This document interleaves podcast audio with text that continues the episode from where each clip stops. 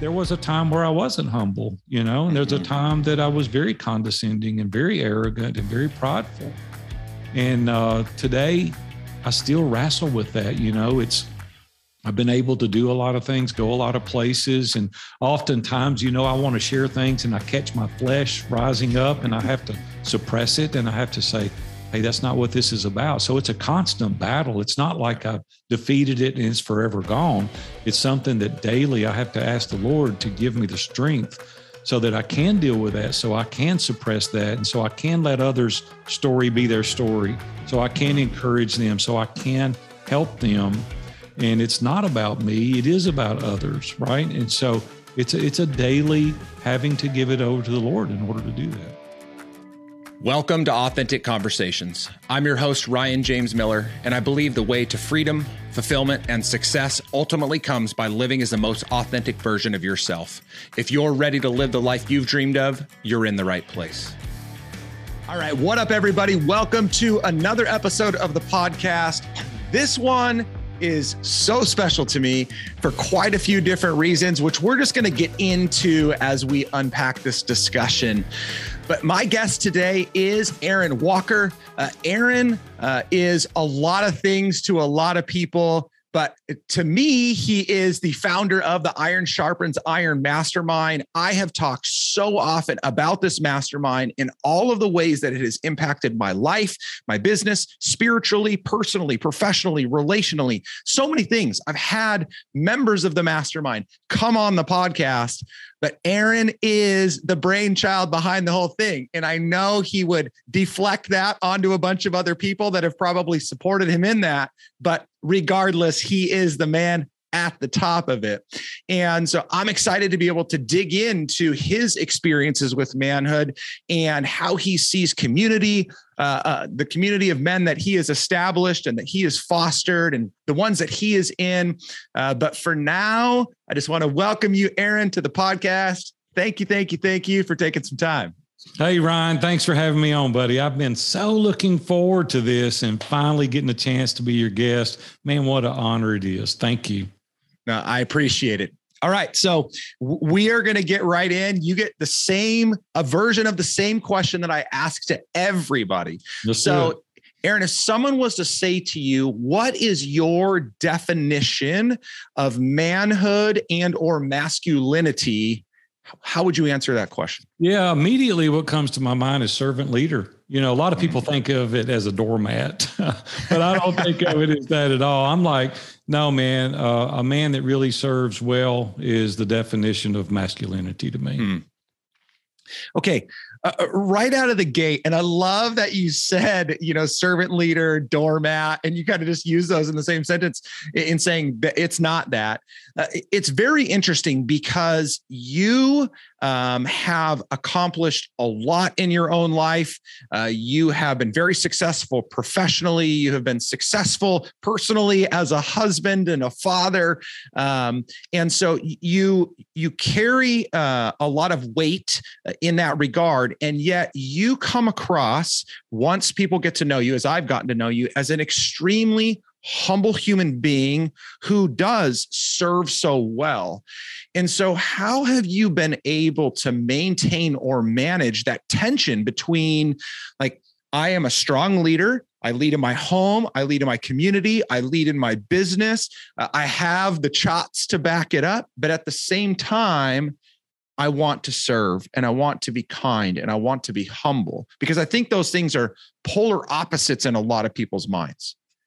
Yeah, well, we got to go way back, Ryan. And to be honest with you, when I was in my 30s, early 40s, you probably wouldn't have had me on as your guest because I could be condescending, uh, arrogant, prideful, egotistical. And I've had some real challenges, you know, throughout my career and uh, we can dive into one of them if you want to. There's many, too many for an hour episode to talk about, but there's one or two things that really happened in my life, and I'll digress just for a moment and give you a little context for the listeners that don't know who I am.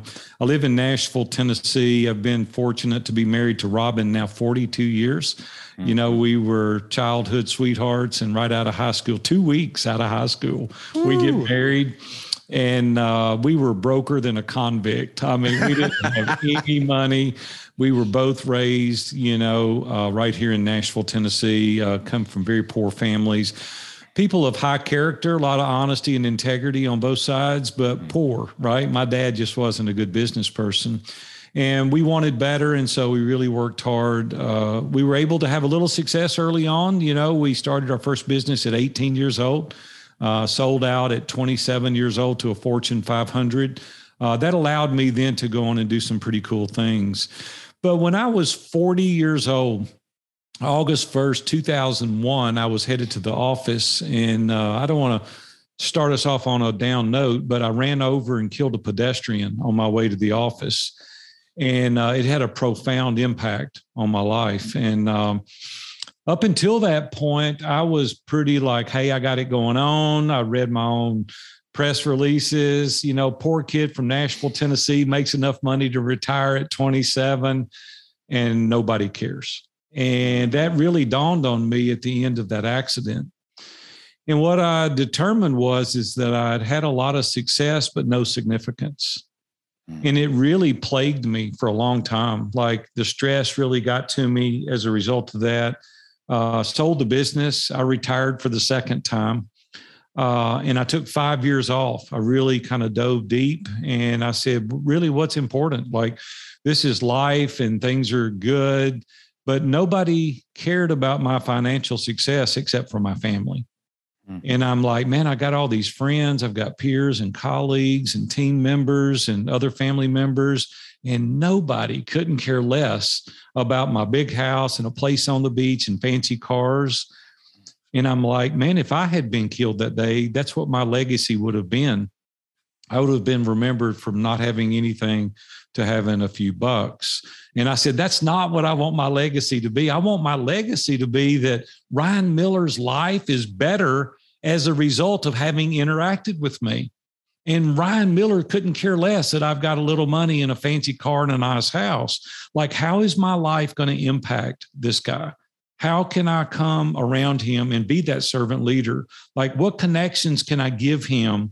Like, what can I do to encourage him? How can I show him compassion and empathy and then loan him my courage when he doesn't have any? How can I hold his arms up when he needs me to hold his arms up when he's tired? Like, how can I have that camaraderie? How can I lock arms with him, get in the ditch, and really take him to the next level? Now, if something happens to me, Ryan's going to say, Man, Big A was a good dude. That guy was my friend. He was my peer. He was my colleague. He got in the ditch with me. He cared about me. He checked on me. Like, that's what I wanted to be remembered for.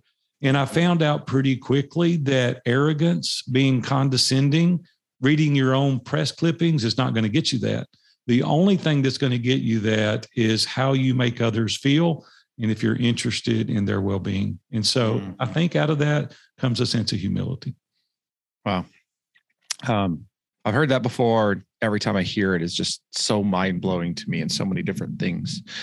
So I have an interesting question to ask you. So, reaching back into your life previous to that accident, were you walking with the Lord? You know, I knew the Lord. I was saved, and I knew without a question that heaven was my eternity, but I didn't have a daily walk. Mm-hmm. And there's a much difference uh, in knowing God and being walking in tandem with God. And I think as a result of that, uh, it didn't change my salvation experience. What it changed was my behavior. And what it changed was my desire to have a daily walk and a daily relationship, a total dependence of faith in the Creator like I'd never experienced before. Someone that I knew loved me unconditionally, someone that I knew would never forsake me, never leave me, that would always be there, would never betray me, and what I soon discovered as a result of this accident was that he is the one that I could always depend on. And so I think it's unfortunate, quite honestly, that we have to go through travesties and trials and tribulations in order for that realization. Mike Michalowicz is a friend of mine, and he called me recently and he interviewed me for a book that he's doing in this book points to the fact that most people have to go through some type of travesty to really wake up and see what life is all about. See, what I want to plead for in the people listening to this interview today is make good choices uh, in spite of the circumstances that you're currently in. Don't allow some travesty to happen for you to make the best choice because it doesn't have to, right? A lot of people, you know, they have a heart attack, then they lose 50 pounds, mm-hmm. or they get a divorce and then they go out and clean themselves up, straighten themselves up. And really, it's like, why didn't you do that before? like, you know, why didn't we lose 50 pounds before the, you know, the heart attack? And it's like, I think sometimes, Ryan, we're just kind of thick headed and we think it's not going to happen to me. Yeah. And see, I never saw that coming. And even in my book, View from the Top, I think it's chapter six, I call it blindsided. Mm. See, things were amazing for me. I was working three days a week. We had a place on the beach, had a beautiful home in Nashville, fancy cars, you know, the big gate at the end of the driveway, all those things. And I don't say that to impress anybody. I'm saying that I had the world by the tail. Mm-hmm. Like it was good. Things were good, right? And then boom, everything changed in a nanosecond. Mm-hmm. And I was like, man, I never saw that coming. Mm-hmm. You see, that happens to us a lot.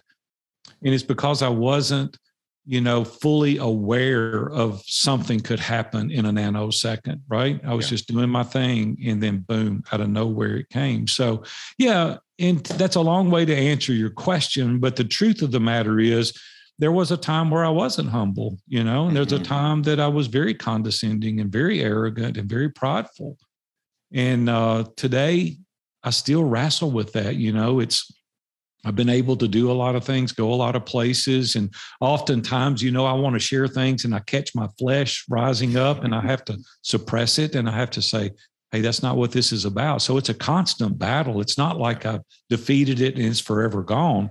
It's something that daily I have to ask the Lord to give me the strength so that I can deal with that, so I can suppress that, and so I can let others' story be their story, so I can mm-hmm. encourage them, so I can help them. And it's not about me; it is about others, right? And so it's a, it's a daily having to give it over to the Lord in order to do that. Yeah, so there's a, there's a large number of people, even a greater number of people in the Christian community that would say something to the effect of, "See, you were pursuing the wrong things, and therefore your pursuit of the wrong things with which is what led you down that path I beg to differ in a lot of ways. I used to believe that myself. There was a, I went from mm. success to financial ruin, and I'm like, see, it was my pursuit of those things. I'd never want to pursue them again. I want to live in poverty. I literally like believe that. My wife is like, please don't do that. So for you, because I, I just I know that can't be the case for you, knowing what I know about you. But but how do you how do you see that, and and how do you give advice to guys that are out there right now that want to provide well for their family. They sure. want to go on vacations. Maybe they want to fly private jets. Sure. They want to sure. live in a massive awesome. 60 acre farm. Yeah. Like, cool. How, how do we do that? How do you do that and still keep in mind yeah. the, this newfound humility and desire yeah. to, to mm-hmm. serve? Yeah. you know, because you've got humility doesn't mean you live in a tent under the bridge. you know what I'm saying? It's like, I mean, you know, Solomon did pretty good for himself, you know, and he was used mightily. You know, here's the thing we're going to go down a path here. It's going to be fun for a second. I've heard people make that comment, you know, money's not important. I want to go, you're a liar. Let's take it away. Right. Yeah, important it is. I hate it when people with money go, money's not important. I want to be like, dude, I love to have a nice house, and I do. I've got a very nice place. I got a really nice truck, brand new Tundra. By the way, if you don't drive a Tundra, you really don't drive a truck. Just think. but anyway, so what? What I'm saying, somebody bought a Chevrolet and brought over here to show it to me. I said, "That's not a truck. What is that?" But anyway, oh, uh, I had to throw that in there. I'm a 20 year veteran Tundra driver, so I love Tundras. But anyway. So here's the thing like, I've had ministers tell me that money's not important. I said, Well, how come I always get those letters and get invited to that special dinner at church when it's mm. time to raise money to build that new building? It's important today, isn't it? Let's go. And they don't know what to say. And I'm like, You know what? I can't give if I'm broke. And I think I'm a steward over what God's entrusted to me, right? I think our conduit expands as a result of seeing if you can be trusted to monitor and to steward and to really do the right things with the resources. And that doesn't mean just with your money. That means with your time, that means with your family, that means with your business. Stewardship goes across all planes. You know, it's not just your money, right? And so I think God is the owner of everything I have, and I'm just a steward over it, right? And so it's not about being broke, right? Man, uh, you know, the, I couldn't do the things I do for people if I was broke. And so, man, get that out of your head. But here's the real secret you can't make money your God. You can't make the money the only reason you're doing what you're doing. Yeah. Go out and have fun. I take nice trips. We just went on the Apex by Celebrity, the nicest cruise ship in the world. I loved it. It was expensive. Robin loved it, right? It was great. But I want to tell you something. There's a higher calling on my life, and that's the transformational experience of the men in Iron Sharpens Iron Mastermind. That is my motivator. Do I get mm-hmm. compensated? Well, sure I do. I should be compensated for what I do. I got 61 years of experience. I should be compensated for what I do. My good friend, Rabbi Daniel Lapin, wrote a great book, Thou Shalt Prosper. And in that book, he talks about you are deserving of the compensation of the value that you're exchanging for the monetary investment that you're making. Mm. So there's nothing further from the truth to think that you got to live in a tent under the bridge, right? Just you own the money. Don't let the money own you. Yep. Yep. It's so good. Okay. Uh, I, I alluded to it in the beginning. You brought it up right now because I think this is going to extract a lot of discussion around what men are dealing with today. So you you desire to form this men's mastermind iron sharpens iron um, I have the fortune, you've been at this years and years. Uh, I have the fortune of joining a year ago.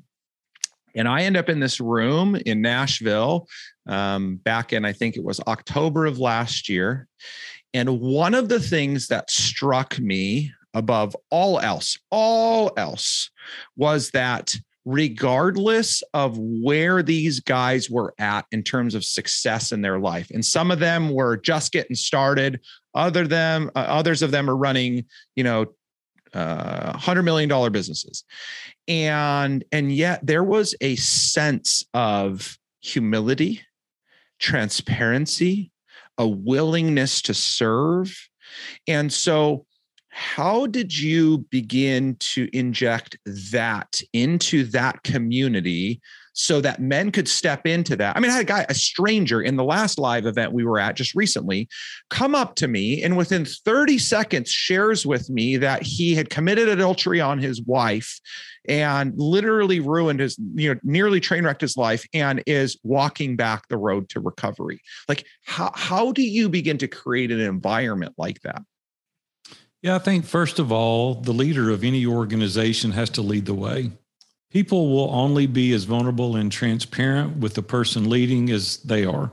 Mm. And so I learned this years and years ago because most men live behind a facade, right? There's this veil that we live behind. And we do that because we want other people to think well of us. We want people to think highly of us. Alan Lindsay is my best friend, 45 years. I actually had lunch with him today. And we talk about these kind of things very uh, in depth. And Alan called me one day and he said, uh, Hey, man, I want to go to lunch with you tomorrow. I said, Okay. That was nothing unusual. We go to lunch all the time. So we get there and he said, At church Sunday, I heard you tell this guy that uh, you've been all over South America fishing the Amazon. I said, I have. He said, No, you haven't. Well, I said, Yes, I have. He said, You've been down there twice. He said, You've covered about 10 miles of a 4,000 mile river and you told that guy you've been all over South America. I said, Alan, I have been down there twice. He said, You know why you told that guy that? You wanted that guy to think you were a big deal.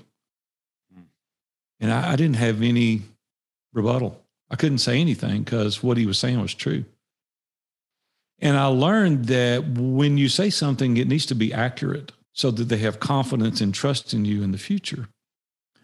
Dave Ramsey invited me to join his mastermind group decades ago. Dave and I have been friends since the early 90s. I'm not saying that to boast. Uh, Dave was nobody here in Nashville starting a radio show. And we met and he asked me to be one of his sponsors and I declined.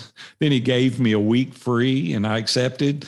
And I went, I spent the next 21 years sponsoring his show and we became very good friends. And he invited me to join his mastermind. And I said, What is a mastermind? he started laughing. And he said, Just come to my office Wednesday morning, seven o'clock. I'll introduce you to the guys that we've invited. So I go and uh, I leave and I come home and tell Robin, I said, I don't want to go. She said, What do you mean you don't want to go? I said, You know how Dave is. He's going to be all up in my business. He's going to be asking me hard questions and I don't want to answer any of those questions, you know. And he's going to know that me and you argue sometimes and sometimes our kids are not perfect and sometimes business is not what it should be. And to be honest with you, like, I don't want to tell him that stuff because he respects me and I respect him and I don't want him to know the truth. Mm. And Robin looks at me. She goes, You need to go back. So I go back, and then I go back every week for about two months, and I'm sitting there listening. And then Dan Miller makes a comment about his son, and then Ron Doyle makes a comment about Barbie, and then Ken Abraham says, Hey, I've got a kid that's doing this. And then Dave Ramsey says, Hey, I got this employee doing this. And I come home laughing. Robin goes, What? I said, They're more screwed up than I am. she, said, she said, What? And I said, Robin, this is unbelievable. Like they don't have it all together either. Mm. And it taught me, Ryan, a valuable lesson. Like it doesn't matter how many zeros on your bank account. We're all dealing with the same thing, right? We're all men. Some people just have a little more money than others, but the truth of the matter is we're all dealing with virtually the same thing. And it taught me a valuable lesson. Success happens at the intersection of vulnerability and transparency. When you let the veil down and you get to a solid foundation, and we really know who Ryan Miller is, we now have a solid place that we can work from. And I know that you and your wife have a great relationship, but you're not perfect. I know you and your kids do good, but your kids are not perfect. I know that you have situations in your business that are good, but not always good. And we need a safe place that we can go and be the men that God called us to be. And that's to be vulnerable and transparent in a small group. And that's the culture that we built from the beginning. And I tell every person that I interview, this is who I want you to be. I had a guy call me recently, and I could call his name. Everybody here would probably know who he was. He went on to tell me how great he was and how many millions that he had made and all the businesses that he had owned, and on and on and on and on and on. And we get to the end of the interview, and uh, he was waiting for me to accept him because, man, he would be a catch for any group, right? And I said, uh, no disrespect, but uh, I'm going to decline this application. And the phone went dead silent. He said, What? And I said, Yeah. I said, I don't think you'd be a good fit for our group. He said, Well, tell me why. I said, No, you don't really know me that well, and you may be offended by what I would say. And he said, No, really, like, what is it? And I said, You want to know the truth? He said, Yeah. I said, You're the most arrogant, condescending applicant that I've ever had to join Iron Sharpens Iron. Wow. And he sat there for a minute, and you know what he said? I've had that problem my whole career. And it allowed me for the next 45 minutes to kind of break the walls down. I still didn't let him join. He wasn't ready to join, right? but the truth is, is that uh, we need to be called to task. Guys call me to task. I'm not perfect today. I got guys in Iron Sharpens Iron that call me to task.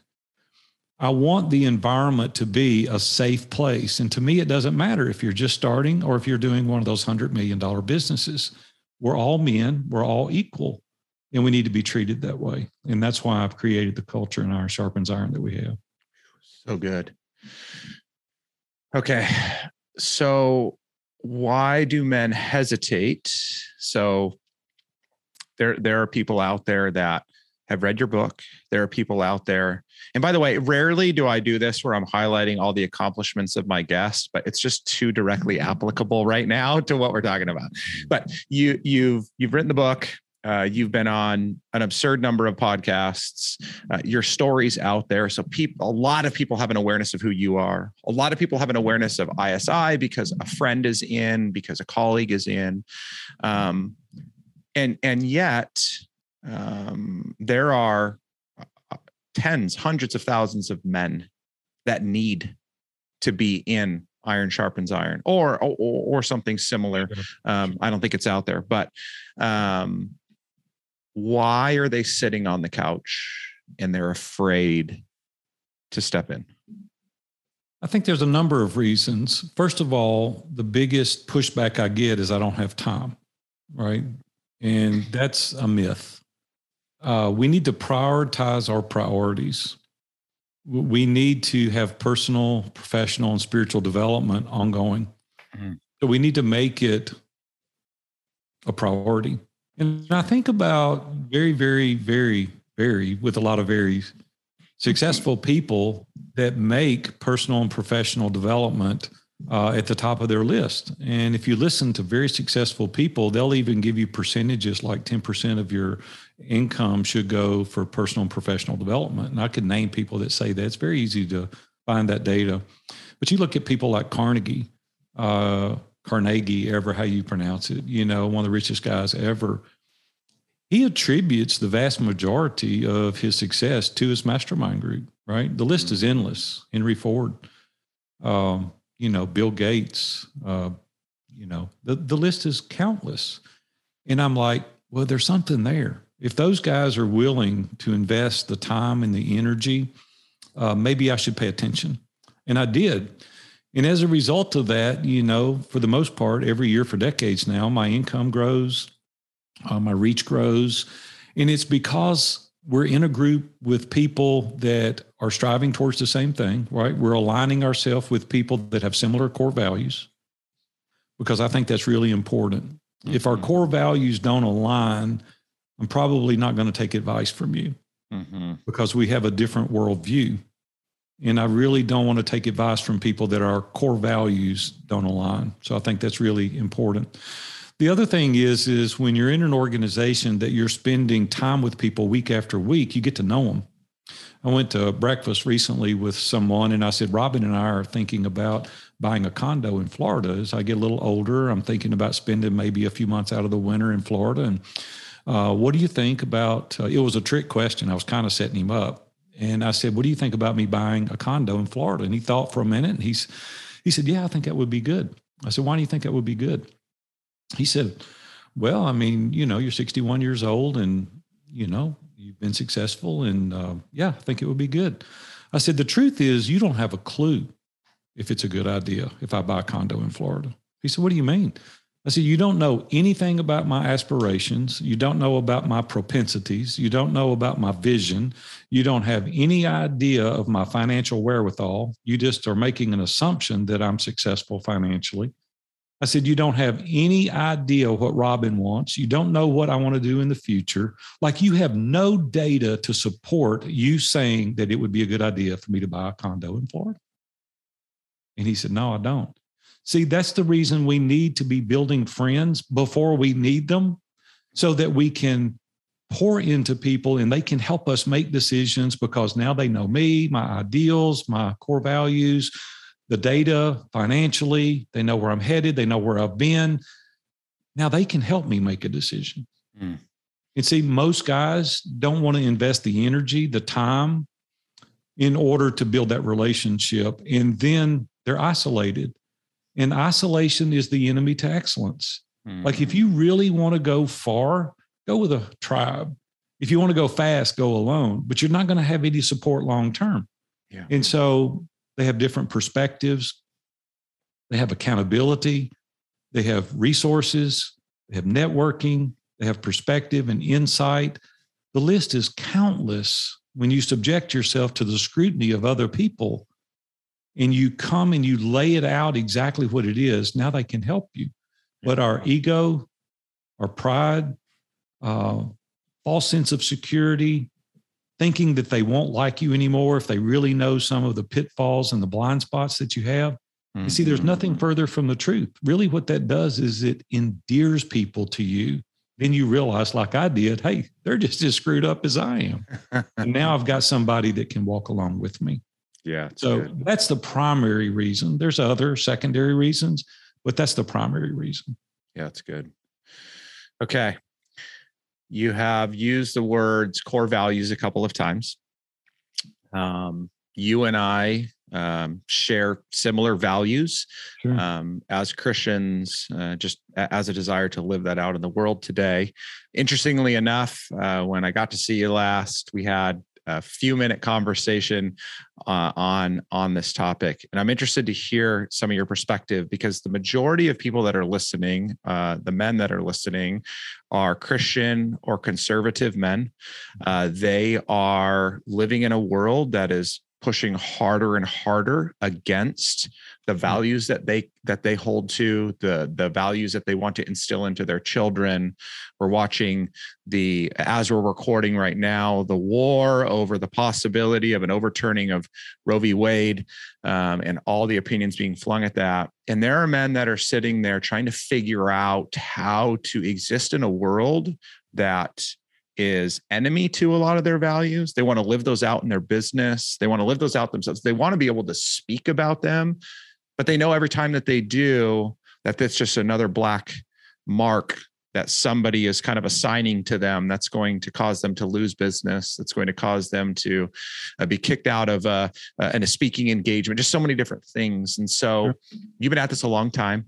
You surround yourself with a lot of men that are very similar to you for very good reason.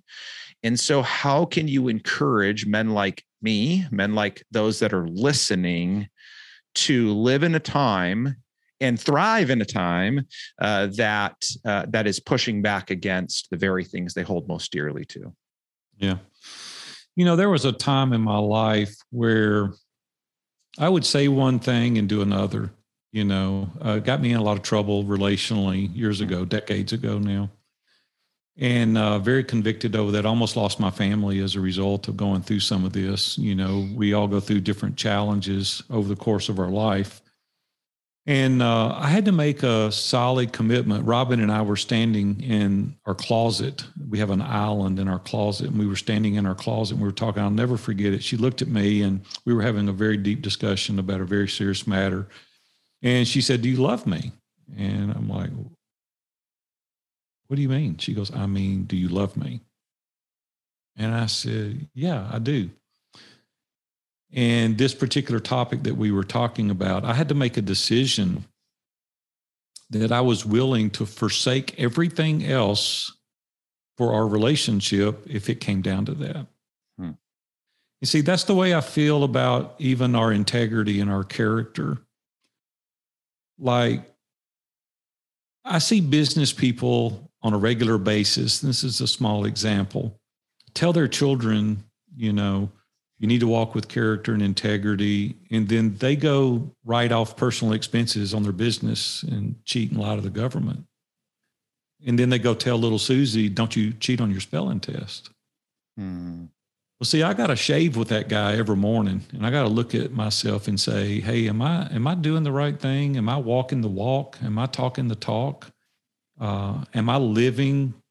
Uh, am I living what I'm teaching? And sometimes I catch myself and go, man, that's contrary to what you're teaching. I had a guy here at my house from Dubai, and he was in the mastermind.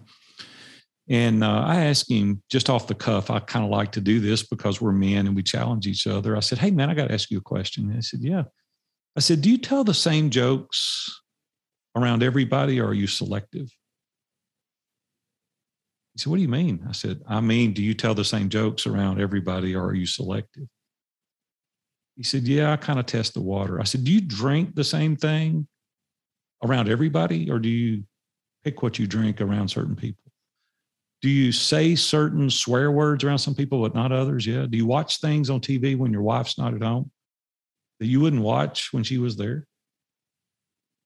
He said, Yeah, I do. I said, Man, isn't that exhausting? He goes, Yeah, it is. And see, that's the way I feel about the position that we're in today. A lot of our decisions are based on how it affects us financially. And I wonder sometimes how God looks at that. I wonder if he's thinking, wow, if it went the other way, would you have made a different decision? And see, we don't want to suffer the consequences of what we know is right. My fifth core value is truth before opinion. And we base everything off the biblical lens of what God says. And God's word is uh, cutting.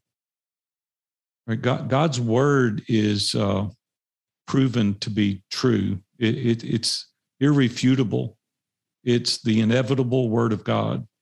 I don't understand it all, but I've got to support it, or I don't really have the faith, or I really don't believe in what it says. Do I work it out perfectly? No, no, I don't.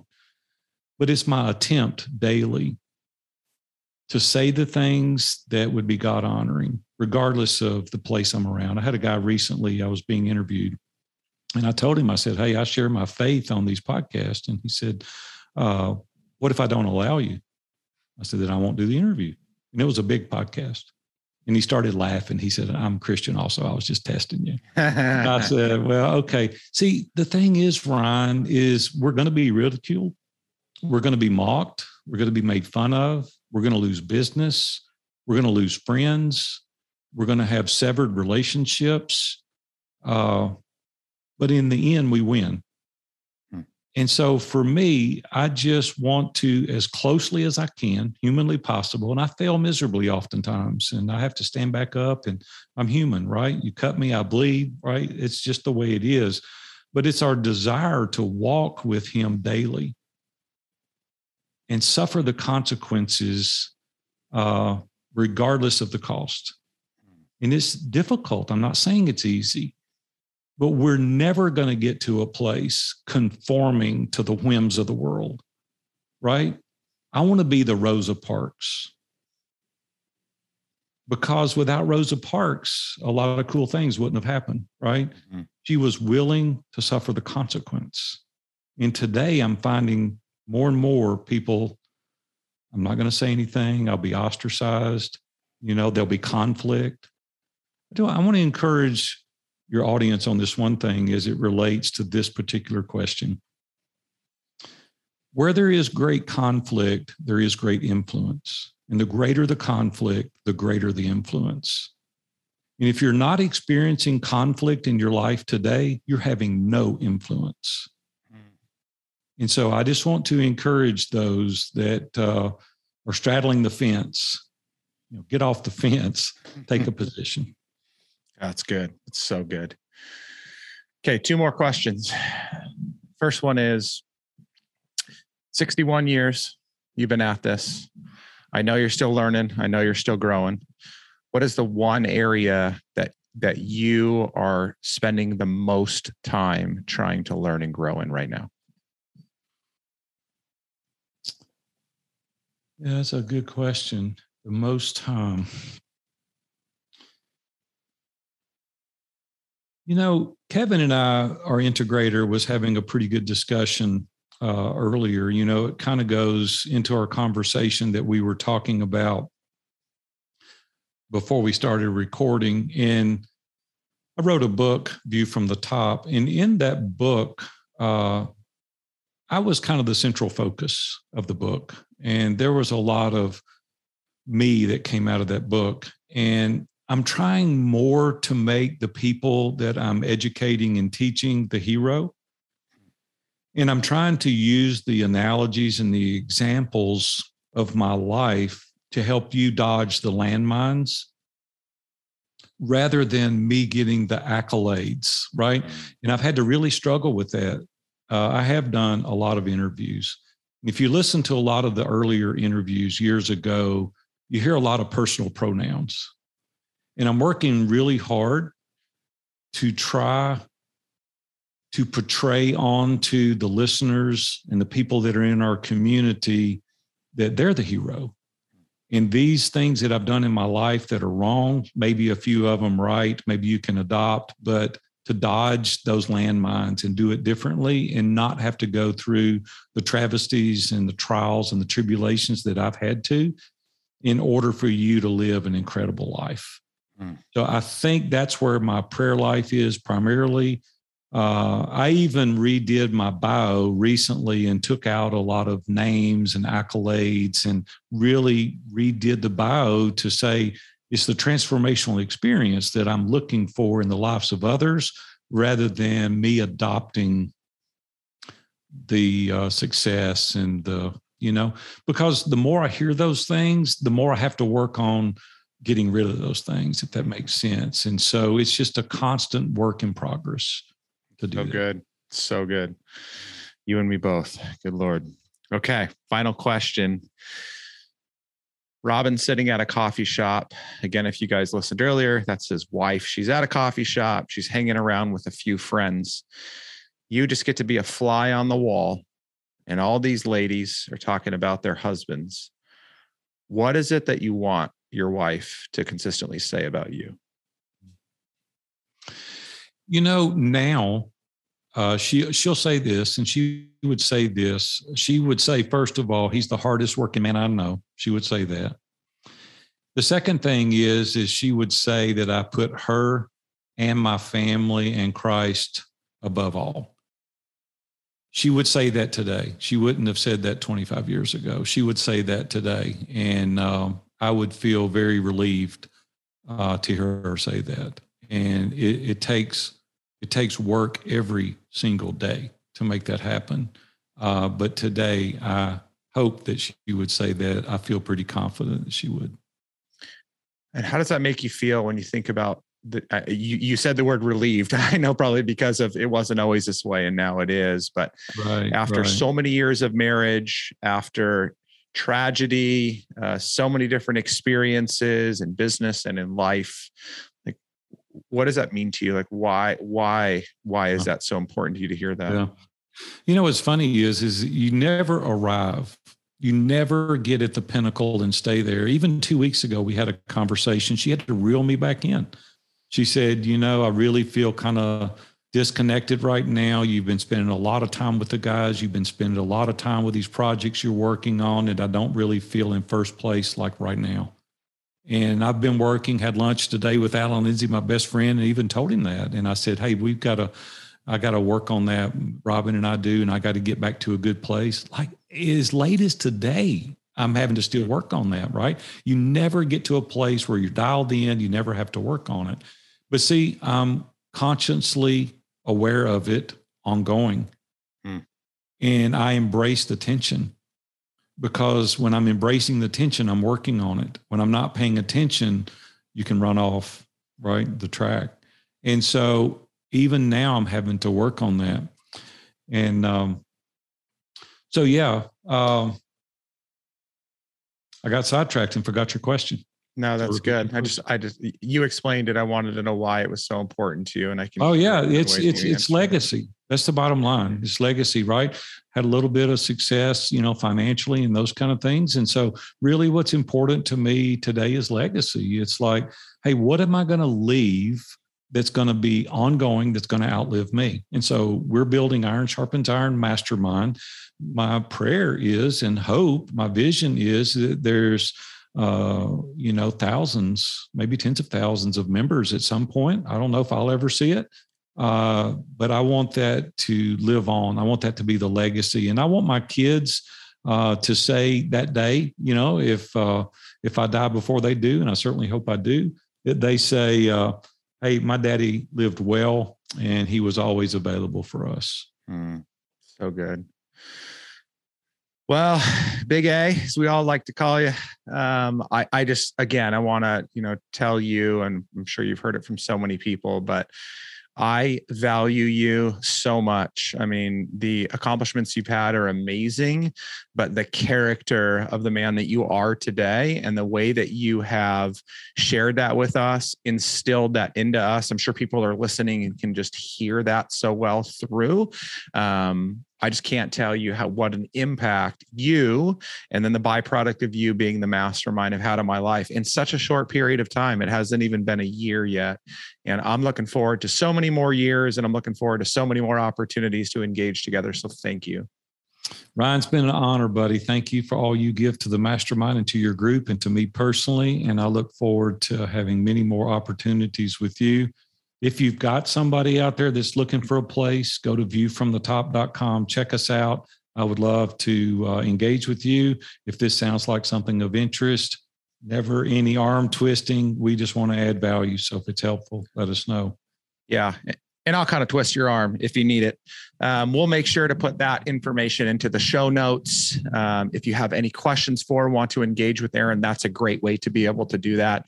If you are a man and you are in any kind of solitude whatsoever, if you can't say that you absolutely have other brothers that are walking alongside you that know the ins and outs of your personal and professional life, you need something like this. There is no question about it. Other than that, you guys, Thank you so much for continued support, listening to the podcast. Make sure that you like it, share it, that you tell everybody else what's going on here. I just want to continue to deliver content that is valuable to you, becoming the man that God has you that God has created you to be. Thanks, guys. Talk to you soon. Thank you for joining me on this episode of Authentic Conversations. If you are ready to live the life you've dreamed of, I'm here to help. Head to ryanjamesmiller.com slash podcast to begin your journey. And if this episode impacted you in any way, pay it forward by sharing it with someone you know. I'm Ryan James Miller, and I'll see you next time on Authentic Conversations.